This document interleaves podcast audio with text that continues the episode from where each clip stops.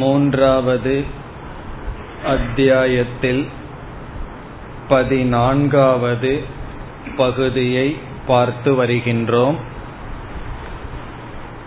இந்த பகுதியில் அமைந்துள்ள உபாசனைக்கு சாண்டில்ய வித்யா என்று பெயர் என்று பார்த்தோம். சாண்டில்ய ரிஷி இந்த உபாசனை செய்தார் அல்லது வகுத்து கொடுத்தார். ஆகவே இந்த பெயர் வந்துள்ளது. இந்த உபாசனை ஞானத்துக்கு மிக அருகில் இருக்கின்றது என்று பார்த்தோம். விஸ்வரூப தியானம் அல்லது விபூதி தியானம்தான் இந்த உபாசனை. இங்கு ஆலம்பனம் இல்லை. ஈஸ்வரன் உபாசனைக்கு எடுத்துக்கொள்ளப்பட்ட தத்துவம், அனைத்து பெருமையும் ஈஸ்வரனாக பார்த்தல். இங்கு நாம் சென்ற வகுப்பில் பார்த்த பிரசித்தமான வாக்கியம் சர்வம் கலு இதம் பிரம்ம தஜ்ஜலான் இதி சாந்த உபாசீத. சர்வம் கலு இதம் பிரம்ம, இவைகள் அனைத்தும் ஈஸ்வர சுரூபம் அல்லது பிரம்மஸ்வரூபமாக இருக்கின்றது. அந்த பிரம்மத்துக்கு கொடுக்கப்பட்ட பெயர் தஜ்ஜலான். இதனுடைய சாரம் சிருஷ்டி, ஸ்திதி, லய காரணம் அல்லது உபாதான காரணமாக இருக்கின்றார். அப்படி அனைத்துமாக இருக்கின்ற ஈஸ்வரன் என்ன செய்ய வேண்டும்? உபாசீத, அந்த ஈஸ்வரனை தியானிக்க வேண்டும். எந்த நிபந்தனையுடன்? சாந்தக, சாந்தகசன், ராகத்வேஷத்தை நீக்கியவனாக அமர்ந்து தியானம் செய்ய வேண்டும். நாம் தியானத்தில் அமரும் பொழுது விதவிதமான விருத்திகள் மனசில் நமக்கு வரும். அந்த விருத்திகள் வரும் பொழுது பொதுவாக மற்ற தியானங்களில் போராட்டம் இருக்கும். நாம் ஒரு ஜபத்துக்காக ஒரு நாமத்தை அல்லது ஒரு சப்தத்தை எடுத்துக்கொண்டு தியானம் செய்யும் பொழுது வேறு விருத்தி வரும் பொழுது நாம் விரும்பிய விருத்திக்கும் வந்த விருத்திக்கும் ஒரு விரோதத்தை பார்க்கின்றோம். இந்த விருத்தி வர வேண்டும் என்று அமர்கின்றோம், வேறு விஷயங்கள் வருகின்றது. ஆகவே மனதில் விருத்திக்குள் விரோதம் வரும் பொழுது தியானத்தில் அமர்ந்தாலும் பெரிய போராட்டம் மனதில் நடந்து வருகின்றது. ஆனால் இந்த தியானத்தில் நாம் எந்த விருத்திகளுடனும் போராடுவதில்லை, விரோதம் செய்வதில்லை. எந்தெந்த விருத்திகள் விஷயங்கள் வருகின்றதோ அவைகள் அனைத்தையும் ஈஸ்வரனாக பார்த்தல். பிறகு எப்படிப்பட்ட விருத்திகள் வரும் என்றால் ராகத்வேஷத்தினுடைய சம்ஸ்காரத்தின் அடிப்படையில் விருத்திகள் வரும். அவை அனைத்தும் இதம் பிரம்ம என்று ஈஸ்வரனாக பார்க்கின்ற தியானம். பிறகு அடுத்து நாம் ஆரம்பித்த கருத்து உபனிஷத் ஒரு பண்பை இங்கு கொடுக்கின்றது. அந்த பண்புக்கு நிச்சயக, அத்தியவசாயக அல்லது இங்கு பயன்படுத்தப்பட்ட சொல் கிரதுகு. கிரதுகு என்றால் ஸ்ரத்தா. கிரதுமயக புருஷக, ஒருவன் யார் என்பது அவன் எதில் எப்படிப்பட்ட ஸ்ரத்தையுடன் கூடியவனாக இருக்கின்றானோ அப்படிப்பட்டவனாக இருக்கின்றான். இந்த கருத்தானது கீதையில் பகவான் மூன்று விதமாக ஸ்ரத்தையை பிரிப்பார். சாத்விக, ராஜச, தாமசம் என்று. அந்தந்த குணத்தின் அடிப்படையில் இருப்பவர்களுக்கு வருகின்ற ஸ்ரத்தை என்று பிரித்து, ஒருவன் யார் என்பது அவனுடைய ஸ்ரத்தையை பொறுத்தது. பிறகு இந்த இடத்தில் உபனிஷத் என்ன சொல்கின்றது? இந்த லோகத்தில் ஒருவனுடைய வாழ்க்கை அவனுடைய ஸ்ரத்தையை பொறுத்ததை போல இறந்ததற்கு பிறகு செல்கின்ற லோகமும் ஸ்ரத்தையின் அடிப்படையில் அமையும். இத பிரேத்ய பவதி பிரேத்ய, இங்கிருந்து சென்றதற்கு பிறகும் அவன் எந்த லோகத்திற்கு சென்று எப்படி வாழ்கிறான் என்பதும் அவனுடைய கிரதுவினுடைய அடிப்படையில், நிச்சயத்தினுடைய அடிப்படையில். ஆகவே கிரதுஹு கர்த்தவ்யக, நிச்சயமானது செய்யப்பட வேண்டும், ஏதாவது ஒரு நிச்சயம் செய்ய வேண்டும் என்று இங்கு சொல்லப்படுகின்றது.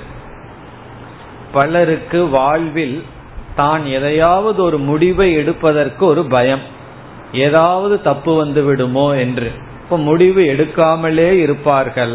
அது முடிவை தவறாக எடுத்து அதனால் வருகின்ற விளைவை விட, சில சமயங்களில் முடிவை எடுக்காமல் இருப்பதனால் வருகின்ற விளைவு அதை விட மோசமாக அமையலாம்.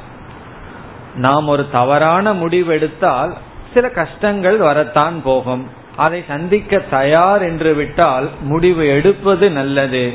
எந்த முடிவும் எடுக்காமல் சஞ்சலமாகவே இருத்தல் என்பது தவறான முடிவை எடுப்பதை விட தவறு என்று சொல்லப்படுகிறது. ஆகவே சில முடிவுகளெல்லாம் அந்த காலத்தில் உடனடியாக எடுத்தாக வேண்டும். அந்த புத்தி, நிச்சயம் செய்கின்ற புத்தி இங்கு சொல்லப்படுகின்றது. இதெல்லாம் நம்ம பிராக்டிக்கலா சிலரோட பார்க்கும் பொழுது தெரியும், எந்த முடிவையும் எடுக்க மாட்டார்கள், தானும் எடுக்க மாட்டார்கள், நம்மையும் எடுக்க விட மாட்டார்கள். அப்படி அந்தரத்திலேயே இருப்பது அவர்களுக்கு பழக்கம். ஆனால் உபனிஷத் என்ன சொல்கின்றது, நமக்கு ஒரு புத்தி வர வேண்டும். என்ன புத்தி? நிச்சயம் செய்கின்ற புத்தி வர வேண்டும், இதுதான் என்கின்ற புத்தி வர வேண்டும். இங்கும் அந்த சஞ்சலமற்ற மனம் இருக்க வேண்டும் என்பது ஒரு பண்பாக கூறப்படுகின்றது. இது புத்தியில சஞ்சலமற்ற நிலை. சாந்தக என்பது மனதில் சஞ்சலமற்ற நிலை. ராகத்வேஷத்தை குறைக்கும் பொழுது மனதுக்குள் சஞ்சலமில்லை. இதுதான் என்று ஒரு நிச்சயத்தை எடுத்து வாழ்க்கையை தொடரும் பொழுது புத்தியில் சஞ்சலம் இல்லை. நம்ம இதை நம்முடைய வாழ்க்கையில் அல்லது பலருடைய வாழ்க்கையில் பார்க்கலாம். புத்தி நிச்சயம் இல்லாமலேயே பலர் வாழ்க்கையை கடத்துவார்கள். அது கூடாது என்பது இங்கு வேல்யூ. எதை செய்தாலும் ஒரு உறுதியுடன் செய்ய வேண்டும். மீறி மீறி போன என்ன ஆகும்? ராங் டிசிஷன் எடுத்திருப்போம், அதற்கான கஷ்டத்தை நம்ம அனுபவிக்க தயார் என்பது நல்லது. எதை காட்டிலும், எந்த டிசிஷனும் எடுக்காமல் இருப்பதை காட்டிலும் சில சமயங்களில் சில தவறான முடிவு எடுப்பதிலும் தவறில்லை. இத புரிஞ்சுக்கணும். தப்பான முடிவு எடுத்தாலும் தப்பில்லை. எதை காட்டிலும் முடிவு எடுக்காம அதை என்ன சொல்வார்கள், அவன் இழுத்துட்டே இருக்கின்றார் என்று சொல்வார்கள். அதற்கு பெஸ்ட் எக்ஸாம்பிள் என்னன்னா, ஒரு ப்ராஜெக்ட் கவர்மெண்ட்ல ஆரம்பிச்சதுன்னு சொன்னா அது என்ன ஆகும்? இழுத்துட்டே போகும். அங்கு ஒரு நிச்சயமே இருக்காது. அப்படி இருக்க கூடாது என்று நிச்சயம் செய்ய வேண்டிய புத்தி அடுத்த பண்பாக கூறப்பட்டுள்ளது. இனி நாம் அடுத்து இந்த பகுதியில் என்ன வருகின்றது என்றால், சர்வம் கலு இதம் பிரம்ம என்று சொல்லப்பட்டது. இவைகள் அனைத்தும் ஈஸ்வர சுரூபம் என்று சொல்லப்பட்டது. பகவான் கீதையில் 10வது அத்தியாயத்திலும் முதலில் என்ன சொன்னார்?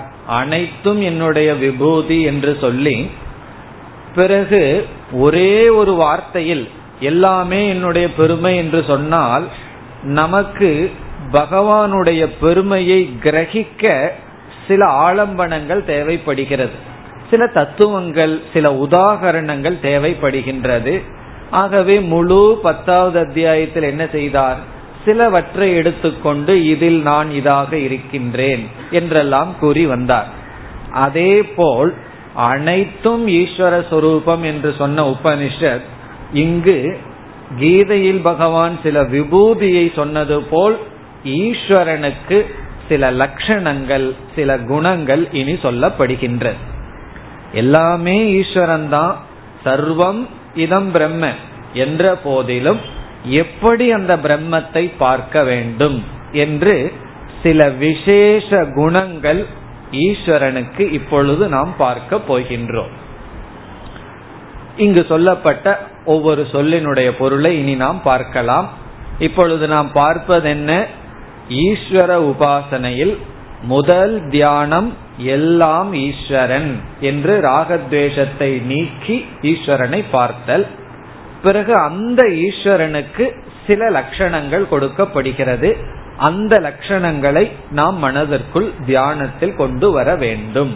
இந்த சொற்கள் வரவில்லை என்றால் எதெல்லாம் வருதோ அதெல்லாம் ஈஸ்வரன், பிறகு இந்த சொற்களை எல்லாம் ஈஸ்வரன் சொரூபமாக கொண்டு வர வேண்டும். ஒவ்வொரு சொல்லாக எடுத்துக்கொள்வோம். முதல் சொல் ஈஸ்வரனுடைய சிறப்பு அம்சமாக சொல்லப்படுவது மனோமயக. மனோமயக இந்த வார்த்தை நமக்கு தெரிந்ததுதான். அன்னமயக, பிராணமயக, மனோமயக என்பது. இங்கு மனோமயக என்பதனுடைய பொருள் அனைத்து மனதையும் உடையவராக இருக்கின்றார். சமஷ்டி மன உபாதிக்காக. சமஷ்டி மன உபாதிக்காக என்றால் அனைத்து மனதையும் உடையவராக இருக்கின்றார். இதுதான் ரொம்ப முக்கியம். அதாவது நமக்கு ஒரு மனசு இருக்கு, ஒரு உடல் இருக்கு. ஈஸ்வரனுக்கு என்ன இருக்கு? நம்முடைய அனைத்து மனதும் பகவானுடைய மனம்.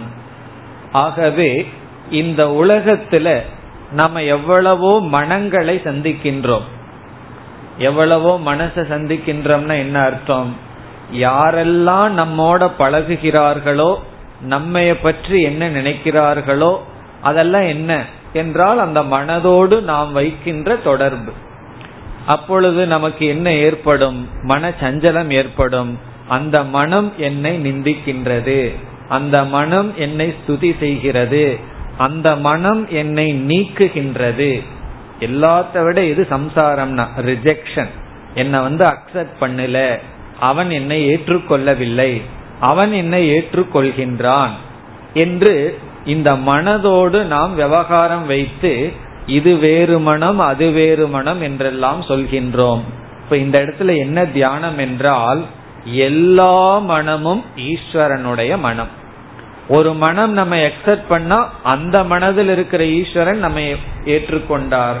இனியொரு மனம் நம்ம ரிஜெக்ட் பண்ண அந்த மனதில் இருக்கிற ஈஸ்வரன் ரிஜெக்ட் செய்கிறார், நம்மை நீக்குகின்றார் என்று யாருடனெல்லாம் விவகாரம் பண்றோமோ, யாரெல்லாம் நம்மிடத்துல விவகாரம் செய்கிறார்களோ அதெல்லாம் ஈஸ்வரன் என்னிடம் விவகாரம் செய்கின்றார்.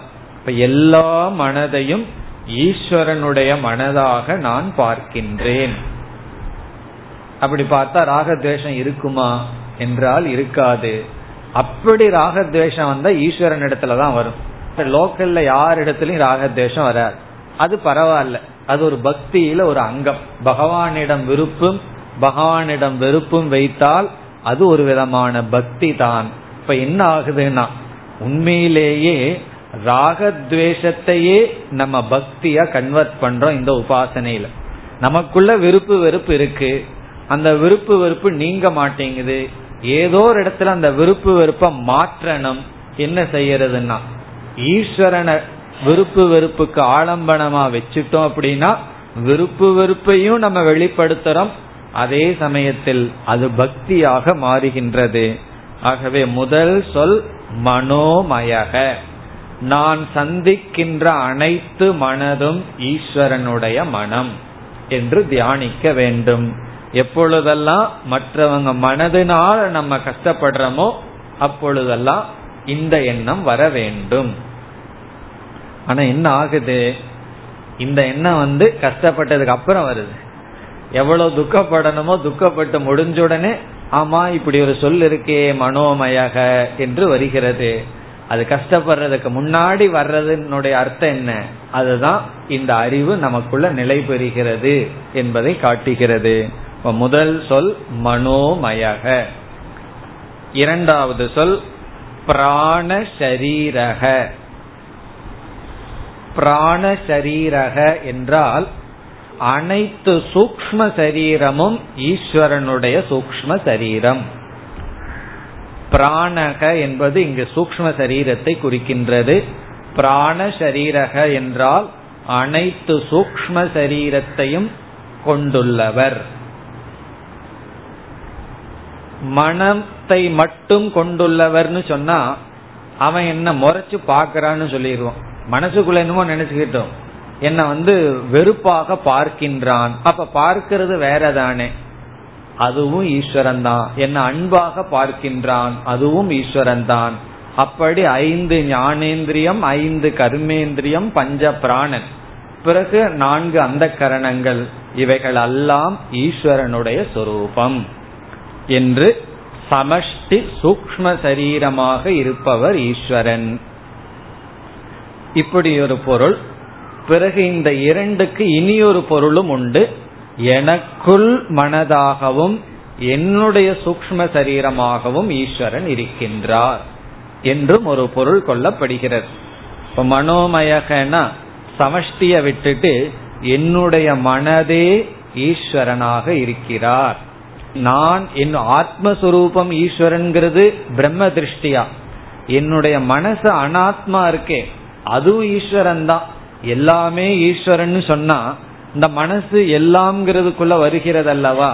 அப்ப என்ன செய்யறோம், இனியொரு மனசு எப்படியோ இருக்கட்டும், அதனால நம்ம பாதிக்கப்படுவதில்லை. நம்ம எதனால பாதிக்கிறோம், நம்ம மனசுனாலதான் நம்ம பாதிக்கப்படுறோம், நம்ம சூக்ஷ்ம சரீரத்தினாலதான் நம்ம பாதிக்கப்படுறோம். ஆகவே இந்த மனம், இந்த சூக்ஷ்ம சரீரம் நான் அல்ல, ஈஸ்வரன். இப்ப நம்ம மனசையே என்ன சொல்றோம், இது ஈஸ்வரனுடைய மனம், நம்முடைய சூக்ஷ்ம சரீரம் ஈஸ்வரனுடைய சூக்ஷ்ம சரீரம். அப்படி ஒரு பொருள். இனி அடுத்ததாக பாரூபக. பாரூபக, பாரூபக, பா என்றால் பிரகாசம், பாரூபக என்றால் ஒளிமயமானவர், பிரகாசஸ்வரூபமானவர், பாரூபக. இது எதை குறிக்கின்றது என்றால் ஜட தத்துவங்களுக்குள் பிரகாச ரூபமாக இருக்கின்றார். எங்கெல்லாம் ஒரு பிரகாசம் இருக்கோ அந்த பிரகாசம் எல்லாம் ஈஸ்வரனுடைய பிரகாசம்.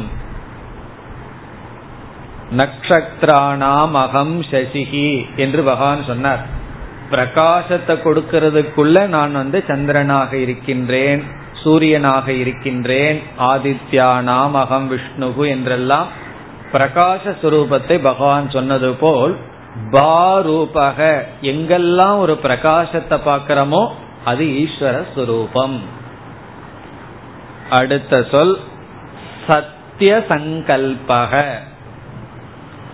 சத்தியசங்கல்பக சாதாரண வழக்கில் அவன் ஒரு சத்தியசங்கல்பன் என்று சொல்வோம். அதனுடைய அர்த்தம் என்ன, அவன் எதை சங்கல்பம் பண்றானோ அதை நடத்தி காட்டுவான் என்பது பொருள். நான் நினைத்ததை முடிப்பேன் அப்படி எல்லாம் சொல்றாங்க அல்லவா. என்ன நினைச்சானோ அதை நான் முடிச்சிருவேன், என்னை யாரும் உள்ள என்னுடைய ஆசைக்கு தடை போட முடியாதுன்னு சொல்வார்கள் சிலர். அப்படி ஈஸ்வரன் யார்னா சத்திய சங்கல்பக, அவருடைய சங்கல்பம் சத்தியமாகும். அப்படி நம்ம நினைச்சா என்ன ஆகும்னா நம்ம சத்தியமான சங்கல்பம் நமக்கு கிடைக்கும், அல்லது எது நடக்குமோ அந்த சங்கல்பம் நமக்கு வரும். அப்படி எடுத்துக்கணும். நான் என்னென்னலாம் நினைக்கிறேனோ அதெல்லாம் நடக்கும்னு சொல்றதை விட என்னெல்லாம் நடக்க போகுதோ அதை நான் நினைப்பேன்னு சொன்னா எப்படி இருக்கும், அதுதான் பெஸ்ட். நான் நினைக்கிறது நடக்கும்னு சொல்றதை விட எது நடக்க போகுமோ அதை நான் நினைச்சேன்னா அதுதான் உண்மையான சத்திய சங்கல்பக.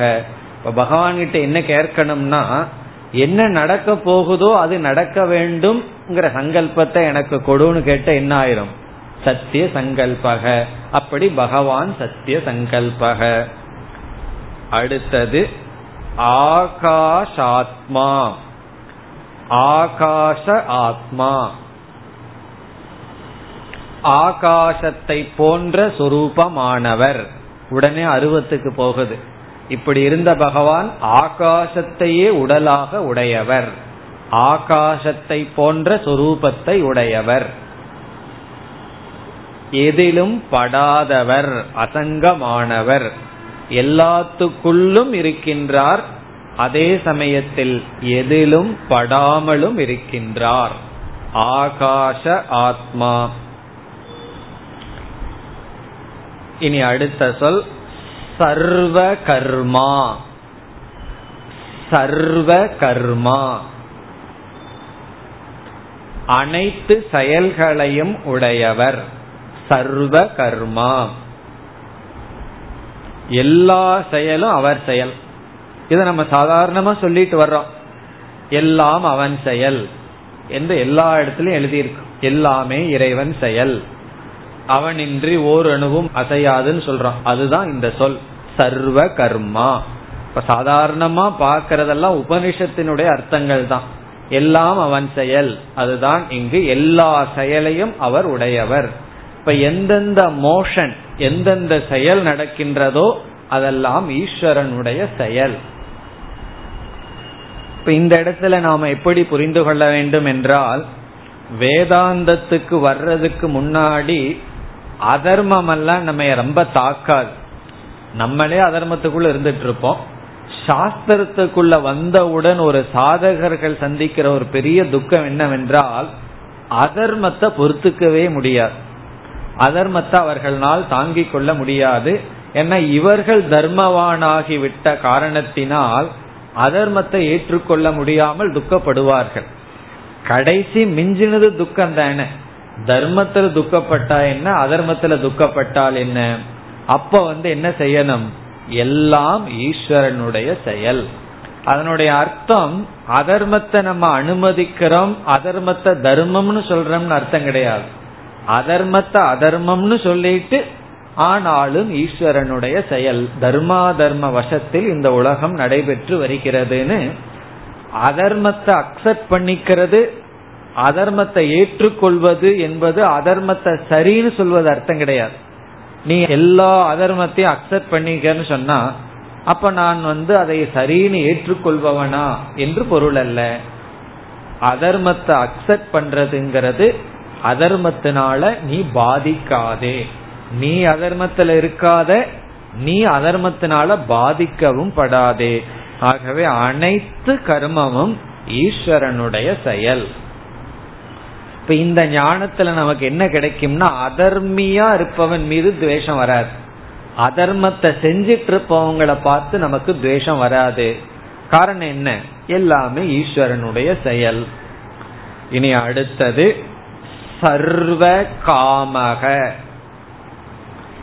சர்வ காமக, எல்லா ஆசையுமாக ஈஸ்வரன் இருக்கின்றார். இப்ப என்ன ஆகும்? மனதுல எத்தனையோ ஆசை இருக்கு. நம்ம ஆசையோட போராடிட்டு இருக்கோம். இந்த ஆசை வேண்டாம், அப்படி ஒரு ஆசை உதிக்காத வரைக்கும் போராட்டம் கிடையாது. திடீர்னு ஒரு ஆசை உருவாயிடுது, எனக்கு இந்த ஆசையெல்லாம் வேண்டாம், உடனே போராட்டம் வருது. இந்த இடத்துல என்ன கொண்டு வர்றோம்? எல்லா ஆசை சொரூபமாகவும் இருக்கின்றார். இத பகவான் கீதையில கொஞ்சம் ஃபில்டர் பண்றார்.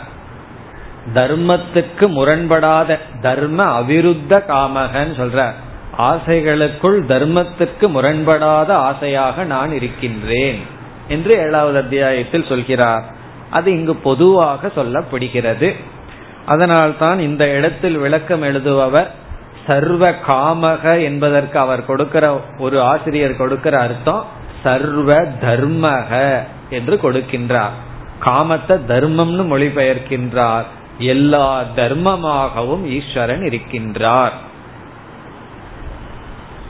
இனி அடுத்த சொல் சர்வ கந்தக. சர்வ கந்தக, பகவான் 10வது அத்தியாயத்துல நல்ல சுகந்தியா நான் இருக்கேன்னு சொல்லியிருக்கார். கீதையில கந்தங்கள்ல நல்ல கந்தமா இருக்கேங்கிறார். ஆனால் இங்கு உபனிஷத் எல்லா கந்தமும் ஈஸ்வரனுடைய கந்தம், வாசனை. கந்தகன வாசனை, அனைத்து வாசனையாக நான் இருக்கின்றேன். நமக்கு நம்முடைய மனித சரீரத்தினுடைய மூக்குக்கு சில வாசனை பிடிக்காமல் இருக்கலாம். ஆனா அதுலயே மூக்கு மாறுபடும். இந்த மீன்காரி உதாரணம் சொல்லுவார்கள், ராமகிருஷ்ணன் சொல்லுவார், இந்த மீன் வித்துட்டு இருக்கிறவளுக்கு மல்லிகைப்பூ பக்கத்துல வச்சா தூக்கம் வராதான். காரணம் என்ன? அது துர்கந்தம். அவளுக்கு அந்த மீன் வாசனை இருந்தா தான் தூக்கம் வரும். அதே போல ரயில்வே ஸ்டேஷனு பக்கம் இருந்தவங்களுக்கு அது ஒரு ஸ்மெல் வரும். அந்த ஸ்மெல் இருந்தா தான் அவர்களுக்கு தூக்கம் வரும். நல்ல இடத்துல போய் இருந்தா தூக்கம் வராது. இப்படி ஒவ்வொரு வாசனை மாறுபட்டுட்டே இருக்கும். எல்லா கந்தமுமாக நான் இருக்கின்றேன். அடுத்தது சர்வரசக, எல்லா ரசமுமாக நான் இருக்கின்றேன். இதெல்லாம் கொஞ்சம் கவனமா படிக்கணும்.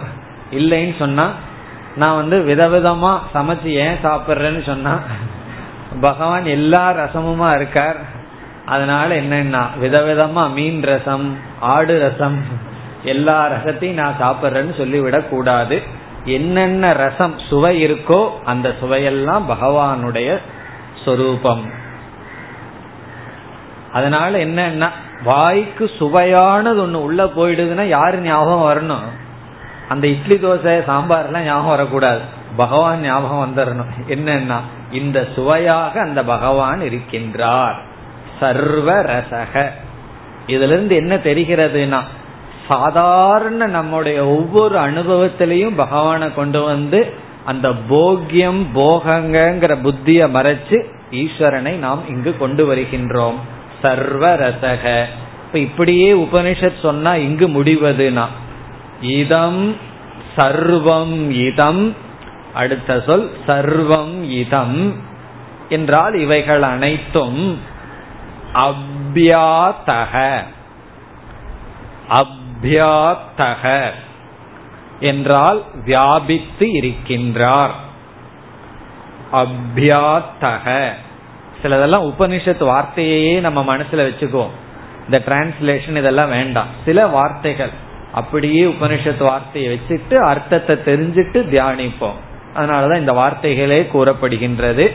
சர்வம் இதம் அப்யாதக, இவை அனைத்தையும் வியாபிப்பவர். இந்த உலகத்துல என்னென்னலாம் இருக்கோ அனைத்திலும் வியாபித்து இருப்பவர். இவ்விதம் கூறிக்கொண்டு வந்தவுடன் நம்ம அப்படியே மறந்துருவோம் நிர்குண பிரம்மத்தை. அப்போ ஈஸ்வரனுக்கு நம்ம போல கை கால்கள் வாய் இதெல்லாம் இருக்குமா? அடுத்த இரண்டு சொல். அடுத்த சொல் அவாக்கி. அவாக்கி வாகிந்திரியம் அற்றவர். வாகி என்றால் வாக்கை உடையவர், அவாக்கி என்றால் வாக்கு அற்றவர். இது 10 இந்திரியம் அற்றவர் என்பதை குறிக்கின்றது. 10 இந்திரியமும் அற்றவராக இருக்கின்றார். அவருக்கு 10 இந்திரியம் இல்லை, ஆனா 10 இந்திரியத்துல எதெல்லாம் அனுபவிக்கிறோமோ அது அவராக இருக்கின்றார் என்பது பொருள். பிறகு கடைசி சொல் அநாதரக. அநாதரக இதனுடைய பொருள் துக்கமற்றவர், துயரமற்றவர், துக்கரஹிதக, அநாதரக. இனியொரு பொருளும் உண்டு, குழப்பமற்றவர், சங்கடமற்றவர். இது ஏன் சொல்லப்படுது என்றால் எல்லாருடைய மனசு ஈஸ்வரனுடைய மனசுன்னு சொன்னா ஒவ்வொரு மனசுலயும் கொஞ்சம் கொஞ்சம் குழப்பம் இருக்கு. இப்ப ஈஸ்வரனுடைய குழப்பம் எப்படி இருக்கும்னா அவர் தான் பெரிய குழப்பவாதியா இருப்பார். காரணம் என்ன? எல்லா குழப்பங்களும் அவருடைய குழப்பமா இருக்கும். அப்ப உலகத்திலேயே பெரிய கன்ஃபியூஸ்டு பர்சன் யாருன்னா பகவான் தான். காரணம் என்ன? நம்ம எல்லா கன்ஃபியூஷன் எல்லா துக்கமும் சேர்ந்து அவர்கிட்ட பெரிய துக்கியாக இருப்பார். அப்படி இல்லை, அவர் துக்கமற்றவர். இவ்விதம் இந்த சொற்களை எல்லாம் ஈஸ்வரனுடைய சிறப்பு அம்சமாக நாம் தியானிக்க வேண்டும். அதற்கு பிறகு இறுதியாக இந்த பகுதியில் என்ன வருகிறது என்றால் அந்தர்ஹிருதயத்தில் அணுவை காட்டிலும் அணுவாகவும் பிருத்திவியை காட்டிலும் மேலாகவும் அந்த ஈஸ்வரன் இருக்கின்றார் என்று சொல்லப்படுகிறது. நம்ம ஹிருதயத்துக்குள்ள அணுவுக்கும் அணுவாகவும் இந்த பூமிக்கும் மேலாகவும் அணோரணியான் மகதோ மகியான் என்ற உபனிஷத்தினுடைய கருத்து இங்கு வருகின்றது. ஆனால் இந்த இடத்தில் வேதாந்தம் இல்ல, இருப்பினும் நிர்குண பிரம்மத்தினுடைய சொரூபம் கூறப்படுகின்றது. நிர்குண பிரம்ம சொரூபமானது கர்மகாண்டத்துக்குள்ள வந்தா அது ஒரு அலங்கார வாக்கியமா தான் இருக்கும். அது உபனிஷத்துக்குள்ள வந்தா தான் அது விசார வாக்கியம். ஆகவே இங்கு நிர்குண பிரம்மத்தினுடைய சொரூபத்தை கூறி இந்த 14வது பகுதி முடிவடைகின்றது. 3வது அத்தியாயத்தில் 19 செக்ஷன் அதில் 14வது செக்ஷனை இதோடு நாம் முடிக்கின்றோம். இதில் வருவது சாண்டில்ய வித்யா, மிக முக்கியமான உபாசனை. இனி அடுத்தது 15வது செக்ஷன், 15வது பகுதிக்கு வருகின்றோம். இங்கு வருவது விராட் உபாசனம். விராட் உபாசனம் இங்கு ஒரு விதமான கற்பனை செய்யப்படுகின்றது. விராட் ஒரு நிதியாக கற்பனை செய்யப்படுகிறது. விராட் கோஷரூபேன விராட் உபாசனம். கோஷக என்றால் ஒரு நிதி, நிதி என்றால் தமிழ் சொல்லில் புதையல். ஒரு புதையலாக கற்பனை செய்யப்படுகின்றது. கோஷரூபேன விராட் உபாசனம். இந்த காலத்தில எல்லாம் யாருக்கு எந்த புதையலும் கிடைக்காது. அந்த காலத்தில எல்லாம் புதையல்ங்கிறது ரொம்ப பிரசித்தமானது. அதாவது செல்வந்தர்கள் அல்லது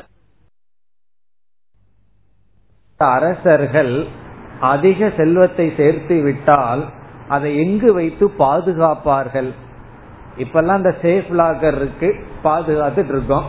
அந்த காலத்தில் எப்படி பாதுகாப்பார்கள் என்றால் தங்க நாணயங்களாக மாற்றி அதை பானையில் வைத்து அதை நன்கு மூடி பூமியில் புதைத்து வைத்து விடுவார்கள். பூமிக்குள்ள தங்க நாணயங்கள் எல்லாம் பானையில இருக்கும். அந்த பானை பூமிக்குள்ள எத்தனை வருஷம் இருந்தாலும் அப்படியே இருக்கும். தங்க நாணயத்தை உள்ள வச்சு சில ரசாயன பொருளோட வைத்து விடுவார்கள். இது யாரு செய்வா? சம்பாதிச்சவன் செய்வான். அவன் நினைப்பான் இப்பவே மகன்கிட்ட சொல்லிட்டு என்ன பண்ணிடுவான், அவன் எடுத்துட்டு போயிடுவான்னு சொல்லி சொல்ல மாட்டார். சாகர சமயத்துல பையன்கிட்ட சொல்லலான்னு. இவன் பையன்கிட்ட சொல்லட்டும்னு யம தர்மராஜா காத்துட்டு இருப்பாரான்னா திடீர்னு எடுத்துட்டு போயிடுவார். பையன்கிட்ட சொல்ல முடியாது. அல்லது மரணப்படுக்கையில விடுக்கும் போது என்ன ஓடிட்டு இருக்கு வாயெல்லாம் வராது. அது நம்ம 6வது அத்தியாயத்துல பார்க்க போவோம். எப்படி ஒருவன் சாக போறான்னு பார்க்க போறோம். எந்தெந்த இந்திரியங்கள் எல்லாம் ஸ்டெப் பை ஸ்டெப்பா உள்ள போகுதுன்னு அந்த விசாரமும் பார்க்க போறோம். அப்ப உள்ள விருத்தி இருக்கும். பையனை பார்க்கும்போது தங்க பானையை நினைச்சிட்டு இருப்பார், வாய் வராது. அப்ப என்ன ஆகும்னா அந்த நிதி அவருக்கு மட்டும் தெரியும் எங்க இருக்குன்னு சொல்லி, பிறகு அவனுடைய சந்ததிக்கு அது கிடைக்காது. யாராவது ஒரு நாள் எதையாவதுக்காக குளிய தோண்டும் போது அவருக்கு அந்த புதையல் கிடைச்சிடும். அப்ப அவர்கள் இந்த காலத்துல லாட்டரி சீட்டு கிடைச்சு பணக்காரன் ஆகிறது போல ஒரு ஜெனரேஷன்ல யாருக்கு செல்வம் வரும்னா புதையல் சில பேர்த்துக்கு கிடைக்கும். அதுக்கு ஜோதிடமெல்லாம் பார்ப்பார்கள். உனக்கு புதையல் கிடைக்கிற ராசி இருக்கு. இப்பெல்லாம் எந்த ஜோதிடம் அப்படி சொல்ல முடியாது. அப்படி ஒரு புதையல் கிடைக்கும். அதுல பானையில தங்கங்கள் எல்லாம் இருக்கு. இது அந்த காலத்தில் இருந்த கான்செப்ட். அதனுடைய நோக்கில் இங்கு ஒரு கற்பனை செய்யப்படுகிறது. இங்கு என்ன கற்பனை என்றால் பானையினுடைய மேல் பகுதி இந்த பிருத்திவி, இந்த பூமி தான் பானையினுடைய மேல் பகுதி. பானையினுடைய கீழ்பகுதி மேல் பகுதி அல்ல. பானையினுடைய அடிப்பகுதி இந்த பிருத்திவி. பிறகு பானையினுடைய மூடி மேல் பகுதி சொர்க்கலோகம். சொர்க்கலோகம்தான் பானையினுடைய மேல் பகுதி. பானையினுடைய கீழ்பகுதி என்னவென்றால் இந்த பூமி. பிறகு சில பானை பெருசா இருக்கும், சில பானை சின்னதா இருக்கும். அவன் சம்பாரிச்சதை பொறுத்து 10 திக்குகளும் பானையில் உள்ள ஸ்பேஸ், இடம். அப்ப இது எவ்வளவு பெரிய நிதினு பாருங்கள். பானையினுடைய மேல் பகுதி சொர்க்கலோகம், பானையினுடைய கீழ்பகுதி பூமி. இந்த பூமிக்கும் சொர்க்கத்துக்கும் இடையில இருக்கிற 10 திக்குகளும் பானைக்குள் இருக்கின்ற இடம். பிறகு இந்த 10 திக்குகளுக்குள்ள என்னென்னெல்லாம் படைக்கப்பட்டிருக்கிறதோ அவைகள் அனைத்தும் நிதி. பூமிக்கும் சொர்க்கத்துக்கு என்னென்னலாம் இருக்கோ அவைகளெல்லாம் நிதி. என்னென்னலாம் இருக்கோ அத்தனை தங்க காசுகளாம். அப்ப என்னன்னா நம்ம எல்லாம் தங்க காசுகள் தான். நம்ம எல்லாம் இருக்கிறமே, நம்ம கிட்ட என்னென்னலாம் இருக்கோ அவைகளெல்லாம் நிதியாம். பிறகு என்ன சொல்லப்படுகிறது, இந்த நிதி தான் விராட். இந்த விராட், இந்த பானை ஜீவர்களுடைய கையில் போகத்துக்காக கொடுக்கப்பட்டுள்ளது. இந்த அகில பிரபஞ்சமும் விராட் ஒரு நிதி போல நமக்கு போகத்திற்காக கொடுக்கப்பட்டுள்ளது. இப்ப இந்த பானை யாருக்கு கொடுக்கப்பட்டுள்ளது? யாராவதுக்கு இந்த பானை கிடைக்கும் அல்லவா? பானை உள்ளேயே இருந்தா ஒரு பயனும் இல்லை, யாராவது கையில இந்த பானை அகப்படும். அப்படி இந்த விராட்டுங்கிற பானை எல்லா ஜீவர்களிலும் போகத்திற்காக கொடுக்கப்பட்டுள்ளது என்று இந்த விராட்டை நாம் அனுபவிக்கின்றோம். அதாவது நம்ம தான் அனைத்துக்கும் ஓனரா. இந்த உலகத்துல எதையெல்லாம் பார்க்கிறோமோ அதுக்கு நம்ம தான் ஓனர். நம்ம அதுக்கு ஓனர்னு என்ன, அதை நாம் அனுபவிப்பவர். அது ஒரு கவிஞர் ரொம்ப அழகா எழுதுகின்றார். அதாவது எதை நமக்கு சொந்தம், எது நம்ம ஓனரா இருந்தா அதுதான் நமக்கு சொந்தம், அதைத்தான் நம்ம அனுபவிப்போம். சொந்தம் இல்லாததை நம்ம அனுபவிக்க மாட்டோம். பக்கத்துல ஒரு வீடு பார்க்கிறோம், அந்த வீடு எப்போ அதுல இருந்து சந்தோஷத்தை அடைப்போம்? அதற்கு நான் ஓனர்ங்கிற புத்தி இருந்து அதற்கு நான் தலைவனா இருந்தா தான் அதுல இருந்து ஒரு சுகம் நமக்கு கிடைக்கும். அப்போ அந்த கவிஞர் சொல்ற, இந்த இயற்கை காட்சிய பார்க்கிறேன், ஹிமாலயத்தை பார்த்து நான் ஆனந்தத்தை அடையிறேன், பறவைகளினுடைய சப்தத்தை நான் அனுபவிக்கிறேன், இப்போ அதுக்கு நான் ஓனர் தானே. இவைகளையெல்லாம் நான் சந்தோஷமா அனுபவிக்கும் பொழுது நான் யாருனா இவைகளுக்கெல்லாம் நான் தான் ஓனர் அப்படின்னு சொல்றார். இவைகளெல்லாம் என்னுடையதுதான். எப்பொழுது இவைகளை நான் பார்த்து ரசித்து இன்பம் உறும் பொழுது. அப்படி இல்லைன்னா, நம்மிடமே இருந்து அதனால இன்பத்தை அடையலைன்னா நம்ம ஓனரும் கிடையாது, அல்லது அது நம்மிடம் இருந்தும் நம்மது அல்ல. இந்த உபாசனை என்ன என்றால், இந்த அகில பிரபஞ்சமுமே நமக்கு கொடுக்கப்பட்டுள்ள நிதி. இப்ப இந்த இயற்கையே நமக்கு கொடுக்கப்பட்டுள்ள நிதி, அதை நாம் நன்கு அனுபவிக்க வேண்டும். இதெல்லாம் என்னன்னா, சந்நியாசத்துக்கு முன்னாடி இதெல்லாம் எல்லாத்தையும் நான் தான் அனுபவிக்க வேண்டும், எல்லாம் எனக்கு கொடுக்கப்பட்டுள்ள நிதி. இதோடு 15வது பகுதி முடிவடைகிறது. இனி 16, 17 இந்த 2 செக்ஷன். 3வது அத்தியாயத்தில் 16, 17 இந்த 2 பகுதியில் நம்முடைய வாழ்க்கையே ஒரு யஜ்ஞமாக கற்பனை செய்யப்படுகிறது. நம்முடைய வாழ்க்கையே, லைஃபே ஒரு யஜ்ஞம், ஒரு யாகமாக கற்பனை செய்யப்படுகிறது.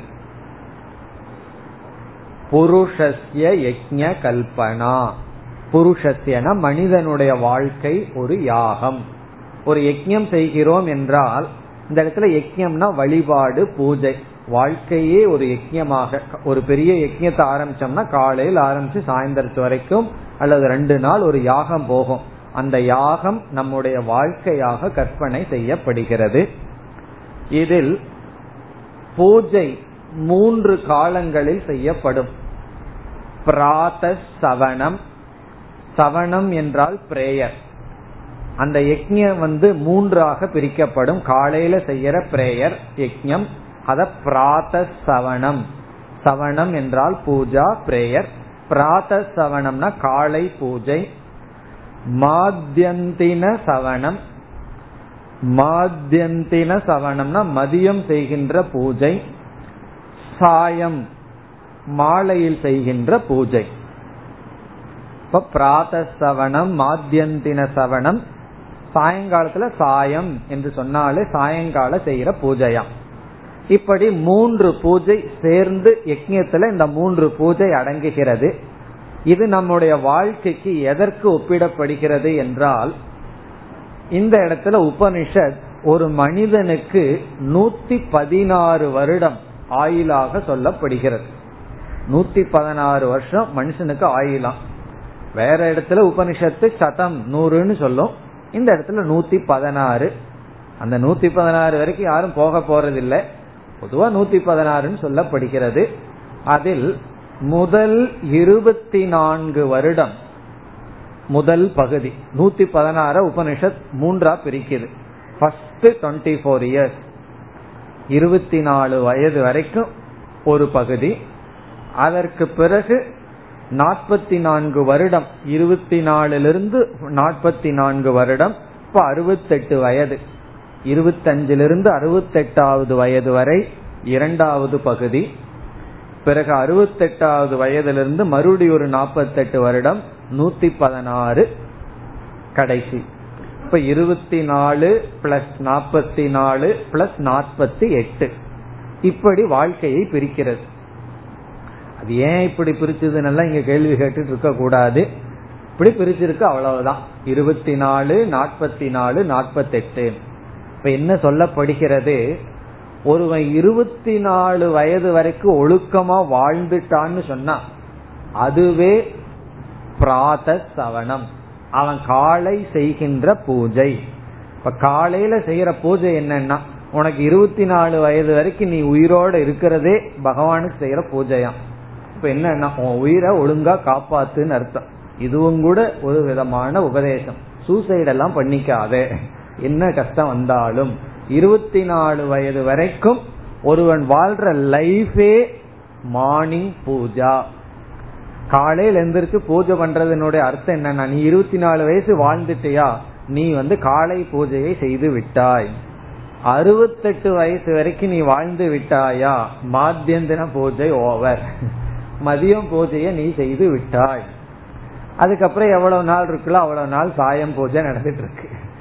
கண்டிப்பா 116 வரைக்கும் நம்ம போக போறது கிடையாது. அப்போ இங்க என்ன சொல்லப்படுகிறது?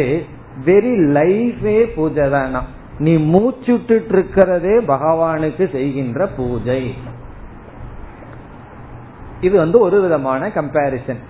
3 நேரம் செய்யற பூஜைங்கிறது 3 விதமா காலத்தை பிரிச்சு அந்தந்த காலத்துல வாழ்றது. நீ அந்தந்த பூஜை செய்து கொண்டு இருக்கின்றாய். இதெல்லாம் உபனிஷத் எதற்கு நம்ம ப்ரிப்பேர் பண்ணதுன்னா, வேதாந்தத்துக்கு வரும்போது இந்த பூஜை எல்லாம் பண்ணிட்டு இந்த சிரவண மனனத்துக்காக காலத்தை நீ கொடுக்காம இருக்காதே. காரணம் என்ன? உன் வாழ்க்கையே பூஜை தான் என்று அப்படியே நம்ம சித்து பண்ணுது. இல்லைன்னா அந்த கர்மகாண்டத்தில் இருக்கிற புத்தி அவ்வளவு சுலபமா போகாது. நான் இன்னைக்கு வேதாந்த கிளாஸுக்கு வரல, காரணம் என்னன்னா பிரதோஷம் இருக்கு, அது இருக்கு, இது இருக்குன்னு சில பேர் என்ன சொல்வார்கள், நான் பார்த்திருக்கேன்.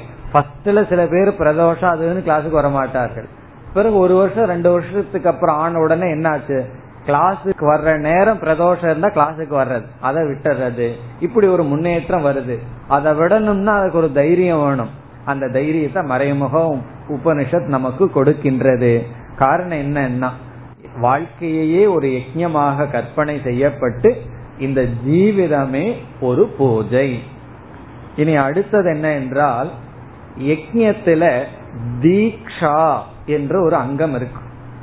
யஜ்ஞத்துல தீக்ஷை என்ற ஒரு அங்கம், அதாவது இந்த யஜ்ஞம் முடிகிற வரைக்கும் யஜ்ஞசாலை விட்டு வெளியே போக மாட்டேன், இந்த மாதிரி உணவுல இருப்பேன், விரதம் இருப்பேன்னு சொல்லி இந்த கையில கட்டிக்குவார்கள். இந்த மஞ்ச கயிறுல கையில கங்கணம் கட்டுறதுன்னு சொல்லுவார்கள். அதாவது விரதம், அந்த யஜ்ஞ காலத்துல அனுஷ்டிக்க கூடிய சில விசேஷ விரதங்களுக்கு தீக்ஷா என்று பெயர். அந்த யஜ்ஞம் முடிகிற வரைக்கும் பழம் சாப்பிட்டு இருப்பேன், பால் சாப்பிடுவேன், அல்லது வெளியூர் போக மாட்டேன், இப்படி எத்தனையோ விரதங்கள் அந்த யஜ்ஞத்தினுடைய காலகட்டம் நியமத்தை பொறுத்து.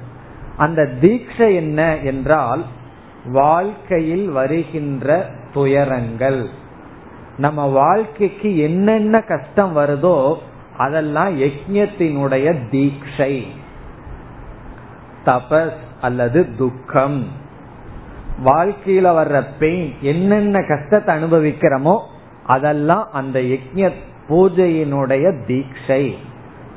தலை வலிக்குதா, பல்லு வலிக்குதா, எல்லாம் என்னன்னா யஜ்ஞத்தினுடைய தீட்சை. சில பேர்த்துக்கு ரொம்ப நேரம் வளதுன்னா ரொம்ப தீட்சை எடுத்திருப்பார்கள் அர்த்தம். ரொம்ப நாள் தலைவலி, ரொம்ப கஷ்டம் வந்திருக்கு வாழ்க்கையிலனா கொஞ்சம் தீட்சை அதிகமா எடுத்து இருப்பார்கள். வயதாக மறுபடி நோய் வருதுன்னா கொஞ்சம் தீட்சை அதிகமா இருக்குன்னு அர்த்தம். சில பேர்த்துக்கு அந்த கஷ்டம் இல்லைன்னா தீட்சை குறைவு. இனி 3வது தட்சிணா. யஜ்ஞத்துக்கு ரொம்ப முக்கியம் என்ன? தட்சிணை. தட்சிணை இல்லாத யஜ்ஞம் கிடையாது. அந்த தட்சிணை என்ன என்றால், நல்ல பண்புகள், சத்குணக, நல்ல கேரக்டர் தான் தட்சிணையா. இந்த யாகம் எல்லாம் பண்றது அவ்வளவு சுலபம் இல்லை. சாதாரண யாகம் பண்றது சுலபம், இந்த யாகம் கஷ்டம். காரணம் என்ன? வர்ற கஷ்டத்தை எல்லாம் தீட்சையா எடுத்துக்கணும். பிறகு நல்ல பண்புகள் எல்லாம் தட்சிணை, என்னென்ன குணங்கள் நமக்கு இருக்கோ அவைகளெல்லாம் தட்சிணையாக கருதப்படுகிறது. பிறகு எந்த யஜ்ஞமுமே கடைசியில் ஒரு பூர்த்தி செய்யப்படும்.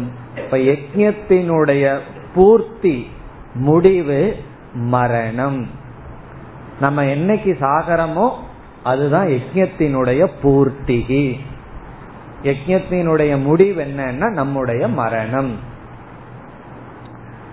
ஸ்தானம் என்று சொல்வார்கள். ஸ்தானம்னு சொன்னா யஜ்ஞத்தினுடைய முடிவு. அது என்னன்னா நம்மளுடைய மரணம். நம்ம மரணம் அடையும் போது பூஜை முடியுது. அப்ப வாழ்க்கையை எப்படி பார்க்கணும்? சாஸ்திரம் எப்படி நம்ம பார்க்க சொல்லுது? எல்லாம் எப்படி பார்த்துட்டு இருக்கார்கள்? போகம் இருக்கிற வரைக்கும் அனுபவிப்போம், கடன் வாங்கி நெய்ய குடிப்போம், இருக்கிற வரைக்கும் அனுபவிச்சுட்டு போகலாம்னு தோணும். பட் வாழ்க்கையே ஒரு பூஜையாக பார்த்து, யாகமாக பார்த்து, இவ்வளவு நாள் உயிரோடு இருக்கிறதுங்கிறது என்னுடைய கால பூஜை, அதுல வர்ற துயரமெல்லாம் இந்த யஜ்ஞத்துக்காக நான் எடுத்துக்கொண்ட விரதங்கள். அதனால குறை சொல்லக்கூடாது, விரதத்தை எடுத்துட்டு குறை சொல்ல மாட்டார்கள். வர்ற கஷ்டமெல்லாம் விரதங்கள். பிறகு என்னுடைய நல்ல குணங்கள் எல்லாம் நான் இந்த யஜ்ஞத்துக்கு கொடுக்கிற தட்சிணை. அதாவது நமக்கு நல்ல குணம் இருந்தா சொசைட்டிக்கு அதுதான் பெஸ்ட் சர்வீஸ். ரொம்ப பேர்த்துக்கு சோசியல் சர்வீஸ் பண்ணணும்னு ஆசை வந்துடும், செய்வார்கள். ஆனா அவர்களிடத்துல யாரும் போகவே முடியாது, நெருங்கவே முடியாது. அந்த அகங்காரம், அந்த கஷ்டம், அந்த கோபம், பொறாம எல்லாம் இருக்கும். அவங்க என்ன சோசியல் சர்வீஸ் பண்ணிக்கிறார்கள்? பெஸ்ட் சோசியல் சர்வீஸ் என்னன்னா நம்ம கிட்ட ஒரு நல்ல குணத்தை அடைஞ்சிட்டோம்னா அதுதான் சமுதாயத்துக்கு கொடுக்கிற பெஸ்ட் சர்வீஸ். அதுதான் இங்கு சொல்லப்படுகிறது. நீ இந்த யஜ்ஞத்துக்கு கொடுக்கிற தட்சிணை என்னன்னா உன்னிடத்துல இருக்கிற நல்ல பண்புகள். பிறகு எப்ப முடியும்னா உன் மரணம் தான் பூஜையினுடைய முடிவு. இதோடு இந்த பகுதி முடிவடைகிறது. இனி 18, 19 கடைசி 2 செக்ஷன். இதில் பிரம்ம தத்துவமானது, ஈஸ்வரனானது மனதிலும் ஆகாசத்திலும் சூரியனிடத்திலும் தியானிக்கப்படுகின்றது. பிரம்ம ஈஸ்வரன் மனதிலும் ஆகாசத்திலும் ஆதித்யனிடத்திலும் தியானிக்கப்படுகிறது. மனோ பிரம்மே தியுபாசீத, மனதை பிரம்மன் என்று உபாசிக்க வேண்டும். ஆகாசத் பிரம்மனாக, சூரியனை ஆதித்யக பிரம்ம இத்யுபாசீத, ஆதித்யனை பிரம்மனாக உபாசிக்க வேண்டும் என்று. இங்க பிரம்ம என்றால் சகுண பிரம்மன் ஈஸ்வரன். ஈஸ்வரனை இந்த 3 ஆலம்பங்களிலும் பார்த்த ஏன்னா மனோமயகன்னு சொல்லப்பட்டது. உடனே அந்த மனதுக்கு முக்கியத்துவம் கொடுத்து அந்த மனதே ஈஸ்வரனாக பார்த்தல்.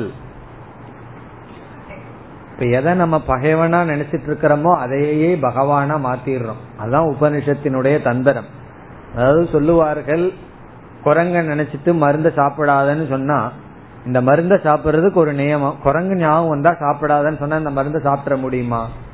அப்போ நெகட்டிவா இருந்தா ரொம்ப கஷ்டம். பாசிட்டிவா இருந்ததுன்னு வச்சுக்கோமே, நீ குரங்க நினைச்சிட்டு இந்த மருந்த குடினா ரொம்ப சுலபம். உன்னை நினைக்காம இதை பண்ணுனா கஷ்டம், உன்னை நினைச்சிட்டு இதை பண்ணுனா சுலபம். அப்படி இதை செய்யாதீனா தான் கஷ்டம், செய்யினா சுலபம். அப்படி மனதையே நாசம் பண்றது யோகிகளுடைய வேலை. மனதே இல்லாம பண்ணிடலாம். இங்க மனதை ஈஸ்வரனா மாற்று, ஈஸ்வரனாக பார். அப்படி மனது மனதுங்கிற தன்மையை போய் ஈஸ்வரனாவதுதான் இந்த உபாசனைகளினுடைய சாரம். இத்துடன் 3வது அத்தியாயம் முடிவடைகின்றது. இனி நாம் 4வது அத்தியாயத்திற்கு செல்கின்றோம். 4th chapter. இதில் 17 செக்ஷன், 17 பகுதிகள் இருக்கின்றன.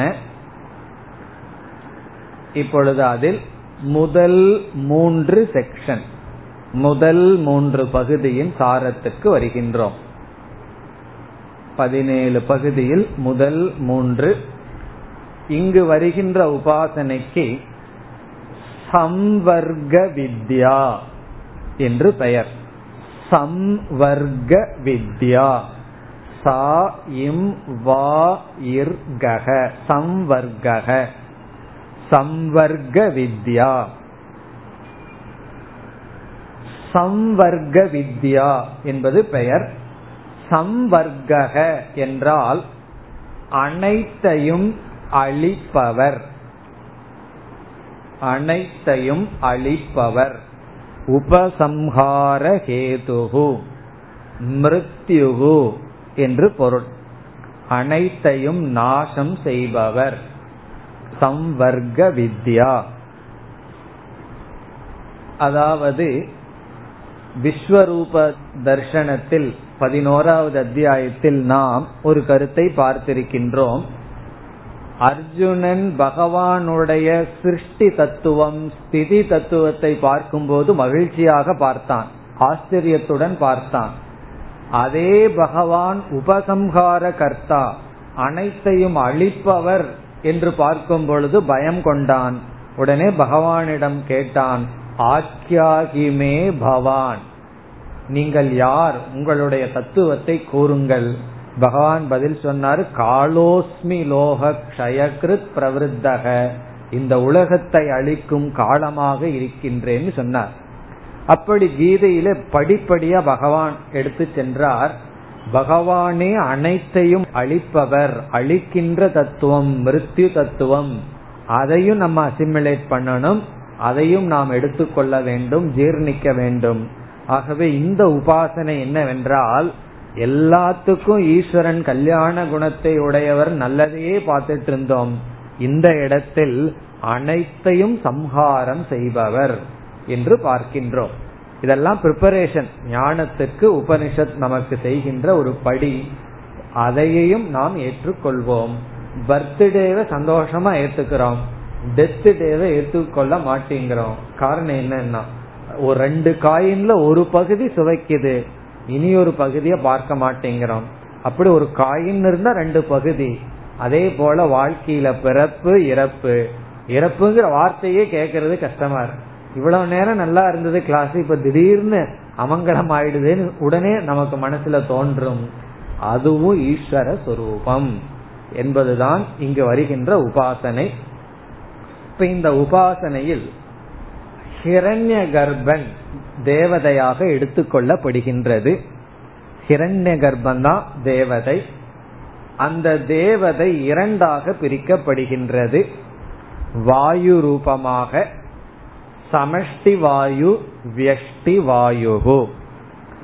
சமஷ்டி வாயு, வியஷ்டி வாயு. இந்த சமஷ்டி வாயு சமஷ்டிய நாசம் செய்கிறது.